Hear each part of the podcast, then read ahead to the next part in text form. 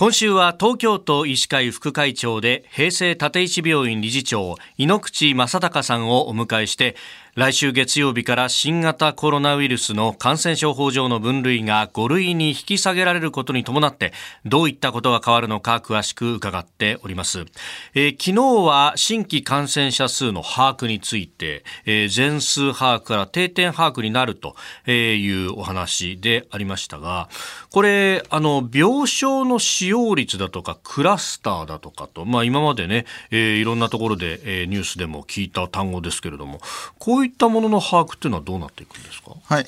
あの病床の使用率はどれぐらいその即応病床として、えー、病院が持っているのかと、まあ、その即応病床数をこう報告して確保しておくことによって、まあ、補助金が下りているわけですけれども、はい、あの今後は5類になるとそれが一切なくなっていくと、まあ、移行期間9月いっぱいまでは移行期間として、えー、そのある程度現在あるものをこう徐々に減らしていく。当初はあの9月まで移行するまでの前半部分ににおいては、まあ、3000床から4000床を確保する。あの、東京の場合には最大8000床弱ぐらいまで病床確保をしておりましたけれども、それがあの3000から4000っていうと半分ぐらいのイメージですね。そのそれであの後半9月に近くなってきたようなところでは1000床から2000床ぐらいの確保ということで、まあ、半分半分半分とそれでなくなると。いうような形のあの病床確保を目指しております。であの入院していただく患者さんが、まあ、5類になるとですね、あの2類相当のような隔離という目的がほぼなくなります。であの2類相当の時にはあのリスクが高いという理由でですね病院に入っていただくことができましたけれども、5類ということになると医療機関はですね治療目的の入院が原則になります。だから予防目的だとか経過観察だとか、はい、あということの入院が原則的にはあなくなっていくんです。ですからあの症状のある方たちの入院ということで、はい、まあ、あの経過措置の前半部分においては軽症と中等症1ぐらいまでは、まあ、それでも入院していいですよと。例えばお年寄りの方だとか重症の合併症を持っている方たちはそれで入院するでいいでしょうと、うん、後半になってくるとですね中等症の2以上ということになりますので、まあ、かなりあの全身状態の悪い方もしくはあの呼吸区ががかなりあって肺肺症状が強いとかね。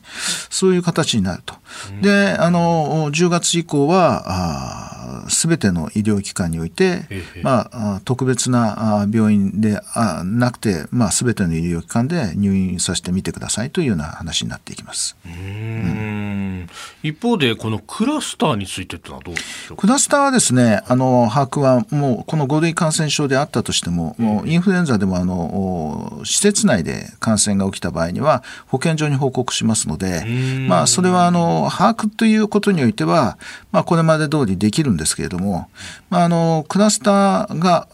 クラスターっていうのは陽性者が出ればクラスターなわけですけれども、その方たちが症状があるかないかで、例えば高齢者施設でクラスターが起きた場合に、その方たちは今だったならば、その病院に入院していただいて、まあ、かかってない方たちを一生懸命守るっていうようなこともできるんだけれども、はい、5類感染症になった場合に、その方たちが軽症でしたならば、施設の中で見ていてくださいねっていうような形になるかもしれない。まあ、あの、病院の状況だとか、その、その頃のあの、感染の状況によっては、これは厳しいというならば、入院をさせろっていう話になってくるかもしれませんけれども、一応原則の話としては、そういう状態であったとしても、高齢者施設で、